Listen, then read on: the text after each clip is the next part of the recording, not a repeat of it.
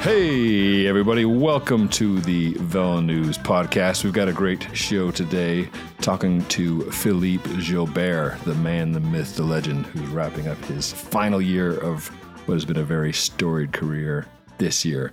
But first, we're going to talk about COVID. Are you sick of talking about COVID, hearing about COVID?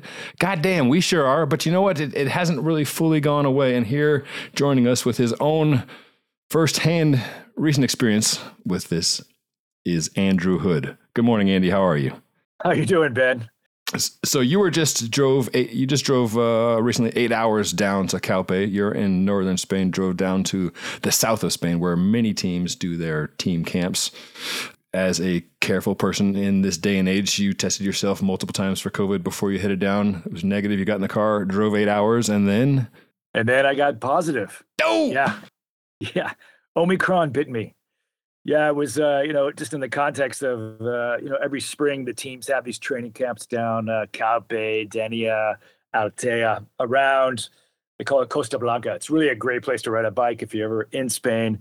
That's almost one of the better places to ride, especially kind of fall, spring, winter, really mild weather, great roads. You know, once you get off the beach, kind of a busy tourist area, you know, you go five or 10 Ks inland and you're really on these great winding narrow roads good road services just lots of up and downs twisting and turns. So all the teams go there and they'll do their training camps in december and january.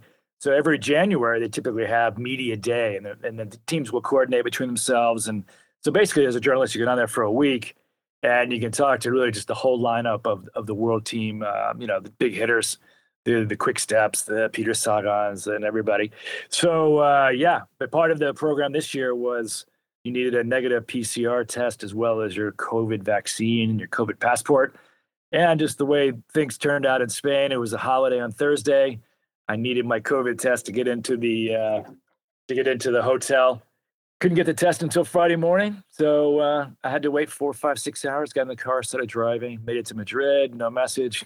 Got to pass the uh, Don Quixote Castilla-La Mancha plains there in central Spain. No message. No message rolled in, got past Benidorm. It's kind of like the hell of uh, the Spanish coast. Walked into the ho- hotel parking lot, and boom, positivo. wah, wah. Ah. Yeah, exactly. And that has been the case, for, obviously, for literally millions of people around the world. But within our bike world, we've seen that. You know, as you were speaking of Peter Sagan, he was just coming off of a COVID positive himself, uh, was able to carry on training with his teammates. Jumbo Visma had a positive, had to break up the band, you know, just at the start of the camp, right? It brought everybody together from all around Europe uh, and, and other parts, and like, nope, sorry, boys, going home, boys and girls. And now the new news out of France. It's not just uh, Hoodie who needs uh, uh, vaccination and a positive to participate. It's every single athlete who wants to participate in a professional bicycle race in France in in 2020 now must have not just uh, and you know no longer is a, a negative test adequate. You've got to be vaccinated. How how is do you think the peloton is is responding to this news? You know, a lot of riders are vaccinated, um, but some have expressed reservations on getting vaccinated or like getting a booster right before a big training block. So what, what's what's the reaction inside the peloton? Yeah, it's going to be an interesting question because I think that rule actually applies to all professional sport. Uh, we saw it play out with Djokovic at the Australian Open in tennis.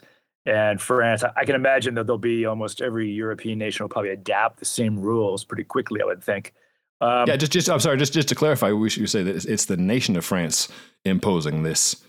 It's a law. It's not a bike racing rule. It's a French law, much like you know doping is not a, just uh, against the bike racing rules; it's against French law. So that's why it carries uh, weight across the board. Sorry to interrupt. No, no, you're exactly right. Um, you know, Omicron is just uh, sweeping across Europe like it is in the United States. I can imagine, and uh, you know, they don't want to. You know, you can't go into any public space in France now without showing your COVID passport. You know, to go into the restaurants, to go into uh, a cafe or whatever, whatever you want, the museum. Uh, and you're starting to see that in other parts of uh, Spain and across some of my colleagues in Europe have been saying the same things. Oh yeah, you got to on your iPhone, you know, show your uh, COVID passport to get into these things in, in flights as well. So yeah, it's going to create some wrinkles because um, you know, there are a few holdouts in the peloton of riders who, you know, for whatever personal reasons they don't want to get vaccinated, um, as well as riders. Uh, we saw Greg Van Avermaet, who felt that uh, you know he felt that his uh, vaccine last year impacted his performance, and he was saying uh, a week before or so this podcast was recorded that he wanted to postpone his booster until after the spring classics because you know that's important for him. He's winding down his career. He wants to go full blast across the cobbles he might be forced to get those shots before he would have liked. And so, you know, we'll see if there's suddenly some riders who are not racing a lot this year. We might know why. Yeah. Because uh, if they can't, uh, if they can't cross borders and they can't uh, get into uh, certain countries to race, it could it could create some real complications within some bike teams. And at the same time, we are seeing the push to reopen uh, across the world and, and across racing. We've seen you know, the Tour Down Under was canceled a while back. Uh, Cadel Evans as well, same time frame. Uh, but many other races are full steam ahead, or at least uh, some steam ahead. Um, VIP areas may be changed, access may be changed, but it seems like races are still going forward. Is that is that accurate? Indeed, uh, I think most of the major races. I've just been talking to some organizers here in Spain all the races. You know, Spain now is a pretty busy February calendar. Races in Valencia, Murcia, uh, down in Andalusia. All those races are going forward, regardless, uh, regardless of what's happening right now with the health situation. I think we'll see, you know, in the media, we'll see kind of the social distancing rules. We'll probably have to get a whole new battery of PCR tests, face masking you know, microphones on the end of a of a pogo stick.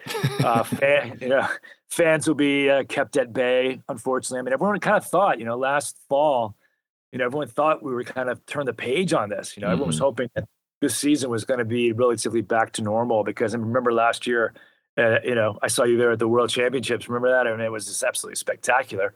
With uh, you know, with with you know, the world was demasked. You know, suddenly, but you know, Europe is all masked up again. So the expectation is going in until the next foreseeable future, it's going to be business as COVID usual, unfortunately.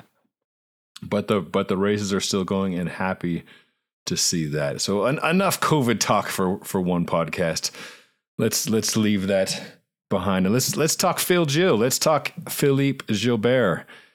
Heck of a career, and he could go out uh, with a bang this year. You know, so he he started what back in the early 2000s, Française des Jeux, then uh, Silence Lotto, BMC, Quick Step, uh, has been with Lotto Soudal the last few seasons.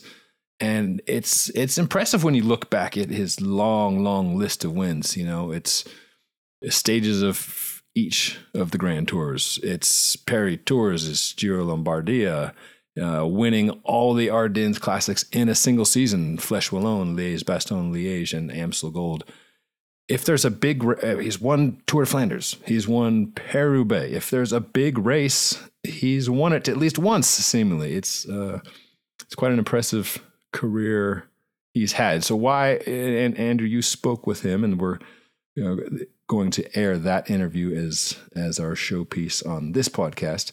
Uh, but, but before we get into it, I'd just like to hear your take on on your perspective, your long view perspective on what Gilbert has meant for for pro racing over the years. Yeah, he, he's really been one of the marquee riders, um, one of the big kind of superstars in the last uh, two decades. Uh, it's been interesting because, you know, within Belgium, you know, he kind of lives in the uh, eastern part of Belgium and the Ardennes region, uh, the French speaking uh, Wallon area. So it's been interesting to see him emerge as a big star because typically the Belgian cycling is more associated and linked with the Flemish cycling and the, the cobblestone classics. And not to say that we haven't seen great uh, uh, riders from that part of Belgium before, but he really has been a big star that's come out of that area. And he really emerged as, as like an international superstar, you know, won the worlds and won the yellow jersey. He's, he's won, like you said, every major race except one. He's never won Milan San Remo. Mm. And of course, he is, um, you know, has won four of the five monuments and there's only been three riders in cycling history that have won all three of those monuments kind of reveals just how hard that is to have that skill set to win across those five different kind of uh, of one day races you know the, any one day race is kind of a, a, lottery anyway but to win all five across an arc of a career is pretty impressive and no one's done it you know, since back in the day of uh, Merckx and De Vlaeminck. And, uh, you know, so he would be, if he, you know, he has one last shot at San Remo. And, and I asked him about that. And he, uh, you know, he was, uh, you know, he's not really optimistic about his chances because uh, he's a realist. You know, he's got, yeah, sure. He's a realist. Yeah. I mean, he's got Caleb Ewan on, on his team, who's been twice second, both times when one of these uh, kind of late race breakaways got away at San Remo and, and stayed away from the bunch. Uh, was Nibali in 2018, and then last year with uh, Stuyven. Uh, that's when you know Ewan was uh, second in both of those occasions. And talking to him again this weekend as well, uh, he was saying, you know, I hope to have a teammate there to help me make sure that those riders get shut down this year, so it does finish in kind of a traditional San Remo reduced bunch sprint. So uh, you know, we asked. Uh, I had a chance to ask uh, Gilbert, you know, what's he going to do, and he was like, going, well you know, he goes, it's unrealistic for me to probably expect to win that race, but it'd be sure nice if I did. so yeah. we shall see. Yeah. We shall see. Now, so Milan San Remo, most of our listeners, I believe, are familiar with it. But for those who aren't, it is, as Andy mentioned, one of the five monuments. It's it's the longest major one day race on the calendar uh, from Milan down to the coast to San Remo, 250k. Oh no, more two, 300 almost. 300k. Yeah. I count. I, I'm a typical American. Can't even count in kilometers. We'll often finish in a reduced bunch sprint because of the, you know, there's some not long climbs, but stiff, taken at great speed climbs there, right in the the closing kilometers. Yeah, the Poggio and the Cipressa. So you got to be a sprinter who can go the distance and get over those two speed bumps. We've seen non-sprinters win there Fabian Cancellara famously just riding off the front of a small group while people look at each other. Uh, so there there can be some dynamics where a non sprinter can win, uh, but usually it's the best sprinter out of that small group, right? And and Caleb, as you said, has, has shown he can get over those hills just fine and has the type of finishing kick to to win Grand Tour stages and monument stages. So it, I I um, I agree with his assessment and yours. Highly unlikely yet would be pretty cool to see. This this year, as Gilbert said, basically he's putting all of his marbles into the Ardennes. He confirmed that he's not racing Flanders and Roubaix, which are races that he kind of really put the focus on the last you know five years of his career, and really paid off at spades because he you know he really was kind of a rider who was winning the Ardennes. He was a climber, an explosive climber. You know, not really associated with you know he's kind of a smallly built guy he's not skinny. He's kind of got some muscle on him, but he's compact. Uh, but he's not like a big cobblestone brawler, you know, the likes of a Tom Boonen. So a few years ago, and he, he kind of had in the back of his mind, it's like, you know, I'm uh, I want to race and win Flanders. You know, I'm a, a, Belgian, and he said, you know, one day I want to race Roubaix and try to win it. And so he kind of changed his focus. He, you know, he, he made that move to Quick Step, uh, and really became part of that Wolf Pack and that mentality of how that team races. And it really worked out in perfect benefit to Gilbert and his style of racing because despite the fact that he is a big star, he he is very quite unselfish when he races. So many times during his time on Quickstep, he was helping some of the other guys win some of these smaller races. Uh, you would see him help lead out a guy, or he would cover moves, and he would really, uh, really set up his teammates to win. You know, some of these kind of second tier races inside that block of uh, you know the big one day monuments. And then he got his chance. You know, he won that race. You know, Flanders, and then won at Roubaix. Absolutely, both in spectacular uh, way to attack solo, winning those races, and uh, you know it was really just impressive way of racing. But for his last season, he said he wants to go back to his uh, to his roots, go back, put the real focus on the spring in the Ardennes, Amstel Liège, Flèche, Brabantse Pijl. Yeah, it's an apropos way to go out. You know, won Flanders 2017, Paris 2019. Seems like, you know, 2011 was his high watermark uh, where he was. That, that was the year he took all three of the Ardennes Classics. So seems like with with that renewed focus, uh, at least one is is certainly a realistic ambition. Yeah, a funny story about uh, Gilbert. Uh, I remember uh, years ago, this was man way back in the day. I think about 2008 or nine Worlds. That's how long I've been around too. um, that uh, oh, you know, this is back Velo News. You know, I was covering the World Championships, and uh, you know, this is back in the day when the Velo News budget wasn't really that good. Uh, you know, so I was like staying, uh, you know, what uh, at least 100k away from where the worlds were because all the hotels were booked up. It's very expensive. So I was like way down on the outside on the outskirts of Milano, uh, near near the hotel Malpensa. Got booked into a cheap hotel there, and it turned out it was the same hotel where the Philippe Gilbert fan club was staying. so it, it, turned out to be turned out to be Philippe Gilbert, uh, his family. Uh, you know, his mom and his dad and all his uh, cousins and brothers were all there. And then about 150 of his best friends from his uh, village there. And he lives like right at the base of the Redoute climb and the Liège course. Mm-hmm. So they had, I mean, these people partied so hard. I mean, they were having beers, you know, Stella Artois on draft, you know, 10 in the morning for breakfast. they were into the beers. And I was there, you know, I had breakfast with them every morning and ended up chatting with all these people. Very friendly, great group of people.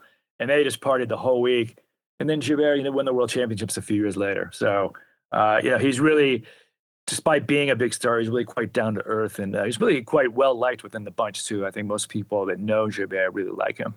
Certainly, and, and well appreciated in in the press room for those same reasons. So we w- certainly wish him all the best this year, and look forward to to watching him race. So Andy, glad you're recovered from COVID. May it never strike you again. And uh, now let's go to that interview you did with Philippe Gilbert. Good stuff. Thanks, Ben.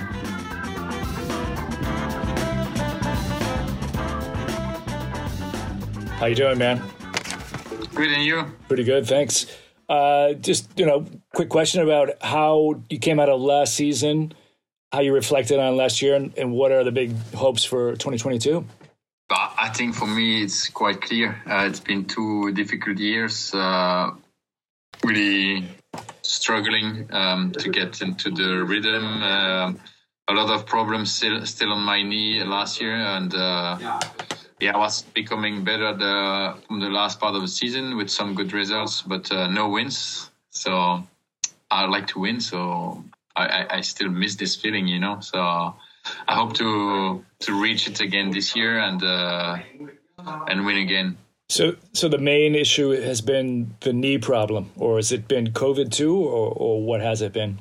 Yeah, I think it's a mix. Also, I think that uh, yeah, it was also a lot of problems inside the team last year. Uh, I think that we were like uh, in a good environment uh, to perform uh, last year um, with a lot of internal problems. So yeah, uh, this year we are like on a much better way, and I feel better also. So I'm motivated.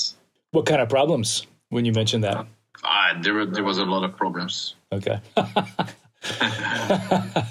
we can save that for another day. Uh, I mean, so obviously it's the last season, Philippe. No, no second thoughts, no doubts. No, maybe none. No, I'm not. When I say something, I do it. You know. So um, I announced my last season, and uh, it will be like that. And uh, even if uh, I get an offer from uh, someone else, I will refuse it because uh, it, it's enough for me. Yeah. That process was it an easy decision for you to make, or was it already kind of in your mind? No, it was easy because uh, it, has been 20 years now as a pro, a pro cyclist, and it's uh, it's a long way. Um, you know, uh, I sacrificed uh, a lot of things in my life, my my own family, my kids I mean, just no more leaving. So I, I just want to experience all this now. Um, so I'm looking forward to see this uh, new life. Is it uh, how's your how's your emotion now at the last team camp? Is that going through your mind? Or are you trying to stay focused on the process? No, I'm. I didn't make the mistake, you know, of of, of thinking that uh, because it's last winter I can give more, even more. Um, respect all the steps, you know. Uh, so I really rest like I had to rest, and I I restart training with respecting all the steps of the process to you know for the to getting in shape. And uh, I think that uh, the base are really strong of this last winter, and uh, I think this will give me like uh, big opportunity opportunities to to be successful. Um, I know I saw some quotes from you over the last year or two. You felt that uh, you mentioned you thought COVID really impacted the race in terms of like the fans and just the ambiance at the race. Are you hoping your last season will be kind of maybe normal? We can race in front of the fans again. Yeah, I feel like uh, I feel like a lot of countries just open it a little bit more now, and uh, we see that uh, this COVID, uh, you know, uh, are less and less aggressive. So uh, I think that of countries just accept to live with it and, and, and let the people just live more normal. So I think that uh, we're gonna see more people on the racing, you know, and uh, less restriction. Um, so I think that we we are going on the good way to to live again and share the emotions with the with the public, which is like I think the main reason of this the, the professional sport. You know, um, is to share this with the with the public, with uh, your friends, with family. The sport on the highest level without public, it have no sense for me. You know, so then you just you just do the sport yourself in the weekend alone in in the forest or somewhere, but. If you want to really do your best, it have to be in cohesion with with the public. What what is your race calendar looking like? Uh, it's beginning the spring classics, and after that, what what do you have on the calendar? Yeah, I'm starting in uh, Mallorca, so um, it's been a long time. I was there, I think 11 years, and I'm looking forward because I did a camp last year with uh, with the team there, and uh, it was also a long time I was on the islands, and uh, yeah, it's remind me that uh, these roads are nice to race, you know. So I'm happy to go there, and then I will have uh, Provence, and uh, and then the Het Nieuwsblad, so the the first race in Belgium, and then um, I will be to Paris Nice, San Remo, and uh, and then I will focus on the Ardennes with Catalonia uh, as a preparation. So I'm looking forward to do the last week, you know, in the Ardennes. So no Roubaix or uh, Flanders. No, no. I had to make cho- make choice, and I want to really prepare myself for the Ardennes. And I think even if I showed that in the past, it was still possible to win the same year Flanders and Liège because I almost did it uh, a few times, and I was podium in Flanders and podium in Liège the same year. But I think that uh, it's two things has changed my my my age. So uh, this is something, and also I think that the, the cycling is more specific. So I think that now, if you want to be successful in Ardennes, you really have to prepare for them. And uh, in the past, I was still able to mix a little bit, you know, the two kind of racing, and uh, I was able to be successful. But now I think it's really hard to to do so. And Amstel Gold is in the middle now. Will you skip that race as well, or? No, no, for sure. It's a it's a big motivation for me because uh, yeah, if I win a fifth uh, Amstel, uh, it will be also a nice number. So yeah, I'm motivated for that. Yeah. Okay, and of course, uh, San Remo with the Grand Tour or the Monument Sweep. Is that uh, yeah. is that uh, realistic, or how do you view that? I, I, think it's like it's really hard to say, and uh, I know that if this happened, it will give another di- dimension to my career, you know, and uh, it will be unique. Um, I will be the only rider from this century to do to win the five uh, monuments, and uh, but I mean, winning four is already exceptional, but uh, winning five would be exceptional. So yeah, I know that uh, this race could change a lot my career and uh, give me another dimension. But uh, I know I know that it's difficult to win. Do you see a rider capable in the future of winning all five monuments because they are so specialized now, as opposed to you know back in the day when a rider could win in almost every race? It, de- it actually depends a little bit. Um, I mean, I did uh, Tour of Lombardy many times, and I saw many completely different uh, finals. Um, so it depends a little bit. If you're lucky and the, the, the course suits you, then uh, then it's possible. I mean, uh, for example, now I don't know for how long the contract is uh, for, with uh, for Flanders, uh, but maybe in a few years they, they change city and they go somewhere else. Mm. and then you, you have another final. You know, maybe suiting another rider better. So yeah, San Remo. I think it's it's only Monument who don't change, but uh, Liège is also changing a lot. Uh, it's never really the same. Um, yeah, the, the the the worst in that is Lombardy. You know, so it's changing almost every year. Yeah. So um, yeah, it depends. It depends of the course. And will you do the Giro tour or a Grand Tour this year? Yeah, I would like to do the tour because when I saw the the presentation on internet, uh, I was thinking, oh, this is a nice course. It suits me good. We'll get a lot of chance uh, to win stages. So yeah, I was motivated when I saw the presentation. Yeah. And the selection for the team would be quite competitive. I mean, Caleb goes as the protected sprinter. There's room there for you. Yeah, yeah I think so. I think uh, I showed uh, already in the past. You know, with uh, I did the tour with Kittel when he won four stages. Um, I share also leadership with uh, Greipel in the past, which which was also one of the best sprinters back in the time. Um, yeah, I think with Gaviria also we went there, also with a really strong team. You know, we had uh, Alaphilippe uh, for stages and and polka dots jersey, Gaviria for sprints, like uh, me and Jungels for different things. And I think it's it's really place for everyone uh, during the tour. So I don't think that you really have to make or to give three, four riders to only one rider. It would be a mistake in my eyes. So mm. you have to leave it open for everyone. And after, uh, will you will we see you at the Worlds this year, Philippe? Uh, honestly, I don't know. Now it's really hard to say. You know, with uh, with the selections, uh, you could can see that uh, it's uh, sometimes difficult. So I don't know. What will be your last race? Do you, do you have one in mind that you want to finish with?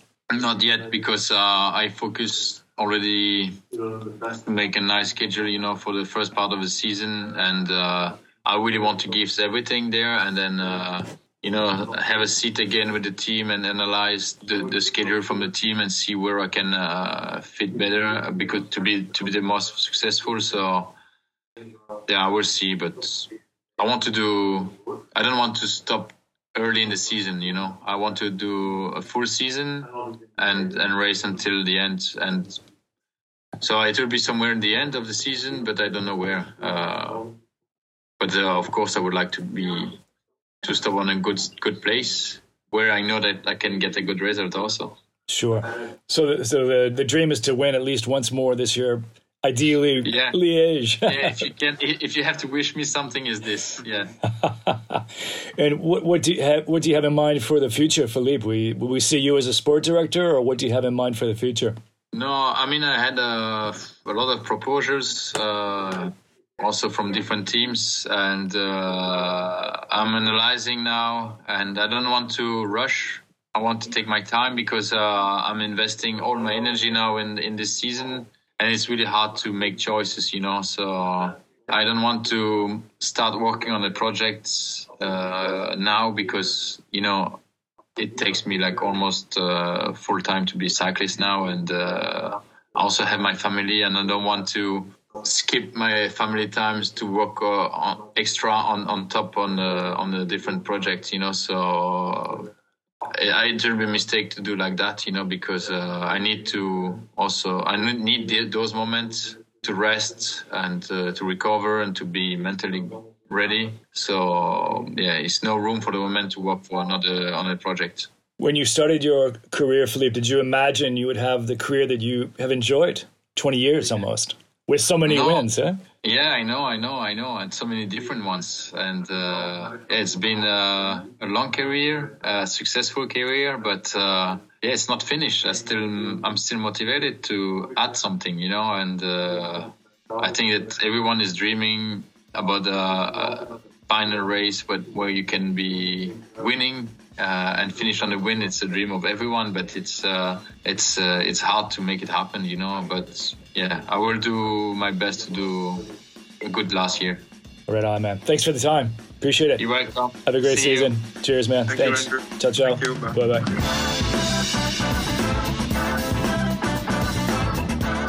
All right, folks, that will do it for us this week.